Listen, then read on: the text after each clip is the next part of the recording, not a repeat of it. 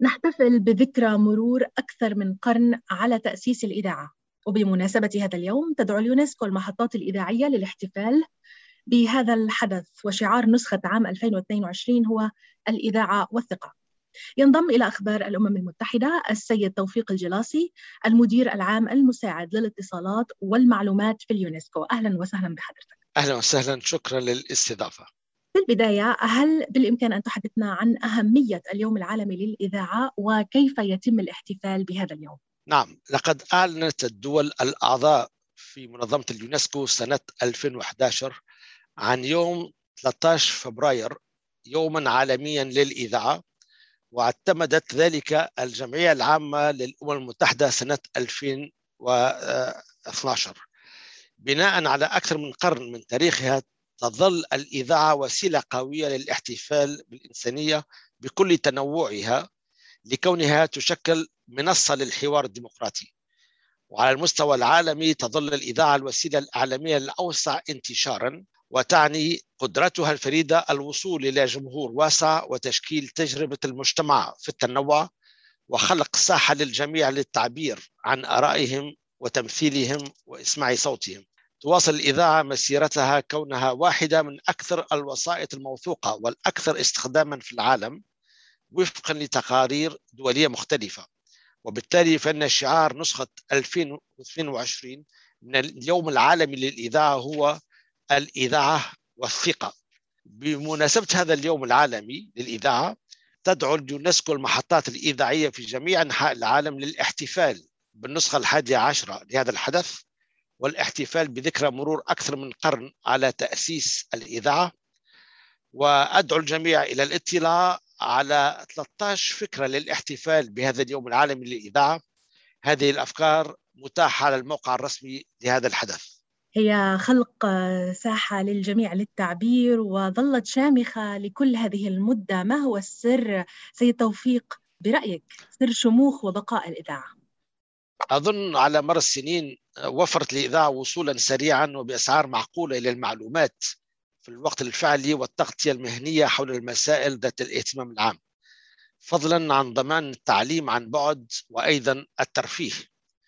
من خلال الربط بين التقنيات التقليدية للإذاعة والتقنيات الحديثة من خلال التكنولوجيا تقدم الإذاعة الآن مجموعة متنوعة من المحتوى من خلال أجهزة وتنسيقات مختلفة مثل البث الصوتي ومواقع الوسائط المتعددة.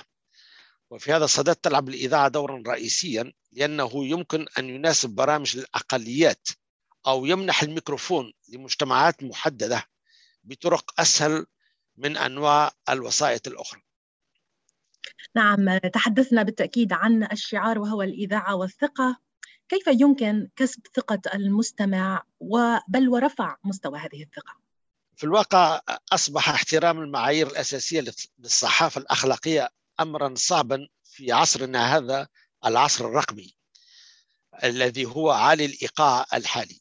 مع ذلك من أجل الحفاظ على ثقة المستمعين أو رفعها يجب أن تستمر الصحافة في الاعتماد على معلومات يمكن التحقق منها ويتم مشاركتها للصالح العام وتحمل المؤسسات المعنية للمساءلة وتساعد المجتمع على بناء مستقبل أفضل للجميع. من الضروري أيضا وجود جمهور مطلع ومزود بكفاءات الدراية الإعلامية والدراية المعلوماتية بحيث يكتشف المستمعون المحتوى ويستهلكونه ويستجيبون له بشكل نقدي وبالتالي يقدرون جودة الصحافة التي تقدمها لهم المحطة الإذاعية.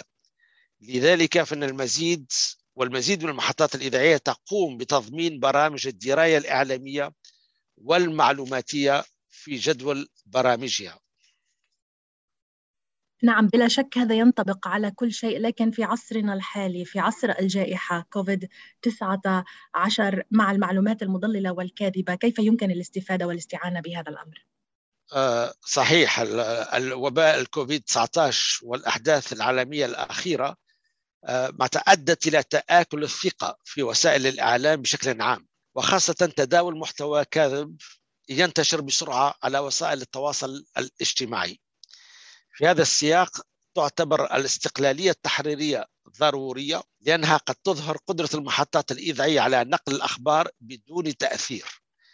علاوة على ذلك فإن فهم التقنيات الرقمية والمنصات الاجتماعية أمر أساسي لتجنب تداول المعلومات التي لم يتم التحقق منها. يعد الاستثمار في تدقيق الحقائق والصحافة الاستقصائية والتحقق الصارم من المصادر والمحتوى من بعض الممارسات التي يمكن للمذيعين الإذاعيين تعزيزها للحفاظ على ثقة المستمعين والجمهور عامة.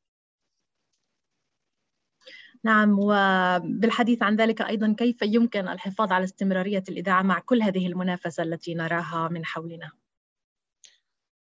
هو أمر معناتها نشاهده كل يوم. معظم المحطات الإذاعية هي مؤسسات صغيرة أو متوسطة الحجم. عندما لا تكون غير هادفة للربح الكامل وتجد نفسها في وضع صعب خاصة أمام محطات الويب. البث الإذاعي للخدمة العامة يواجه خطط خفض الرسوم رسوم الترخيص وتحفظا من المواطنين لضعف الضرائب السمعية البصرية في أوقات خدمات البث المباشر والإذاعة على مواقع الويب عندما يمكنهم الوصول إلى المحتوى بطريقة أخرى مخالفة للإذاعة. يجب إذن البحث عن نماذج تمويل جديدة ودرسها على سبيل المثال من من من من طرق الاشتراكات ونماذج العضوية والمحتوى المدفوع مقابل الاستماع والإعلان المحلي وغير ذلك من النماذج التمويلية الجديدة التي فرضت نفسها اليوم. العزيز أريد فقط العودة إلى فك... الثلاثة عشر أو الثلاثة عشرة فكرة التي تحدثت عنها من أجل المستمعين. هل يمكن الحديث أكثر آه، عن ذلك؟ وكيف يمكن لهم تقديم الأفكار؟ إحنا قمنا قمنا في اليونسكو ببلورة بعض الأفكار هي عدد 13 فكرة وضعناها على الموقع المخصص للحدث اليوم العالمي للإذاعة 2022 لكن بطبيعة الحال هو من خصائص الويب هو التفاعل. مع المستعملين والمواطنين بصفة عامة فهذه الأفكار هي نقطة بداية ويمكن أن نثمرها ويمكن نضيف لها حسب الاقتراحات التي قد تصلنا من جميع أنحاء العالم. نعم وسؤال أخير مضى قرن أكثر من قرن على تأسيس الإذاعة هل ترى قرنا آخر مقبلا فترى مستقبل البديل؟ أنا أظن الإذاعة لها مستقبل لأنه في بعض الأنحاء النائية في العالم. ما فيه تواصل عن شبكة الإنترنت. ما فيه بث تلفزي. أنا أفكر في بعض القرى الصغيرة جدا في أنحاء نائية. عندي مثل من بعض البلدان الإفريقية على الحدود مع بلدان أخرى. فالطريقة الوحيدة للفلاح في حقله للتواصل هو باش تكون توصل له المعلومة. معلومة ما يصير في البلد. معلومة على أسعار حتى بعض معناتها القمح والشعير والأشياء اللي هو غرسها في الحقل بتاعه الطريقة الوحيدة هي الراديو والإذاعة. ف نجم نخمو أيضا في سائقي عربات أو شاحنات. الطريقة الوحيدة اللي توصل المعلومة هي عن طريق الراديو الموجود في الشاحنة بتاعه. ما عنده جهاز تلفزي ما عنده جهاز كمبيوتر يتصل بالويب. فأنا أظن الراديو مرت عنده الإذاعة مرت عندها قرن لكن لها مستقبل. لأنه هو فيها حاجة للوصول للنفاذ للمعلومة. وفي بعض الأحيان ما فيه طرق أخرى أو شبكات أخرى غير الإذاعة والطريقة الصوتية لأن الوسائل الأخرى ما فيه طريقة للوصول لها. فأنا معناتها آه، عندي قناعة للإذاعة آه، إن شاء الله باش تواصل في آه، توصيل المعلومة توصيل الخبر وأيضا الترفيه أيضا. عن طرق الشبكات الصوتية لسنوات لعقود في المستقبل. أشكرك جزيل الشكر السيد توفيق الجلاصي المدير العام المساعد للاتصالات والمعلومات في اليونسكو وكل عام وأنت بخير. شكرا لك وشكرا للمستمعين.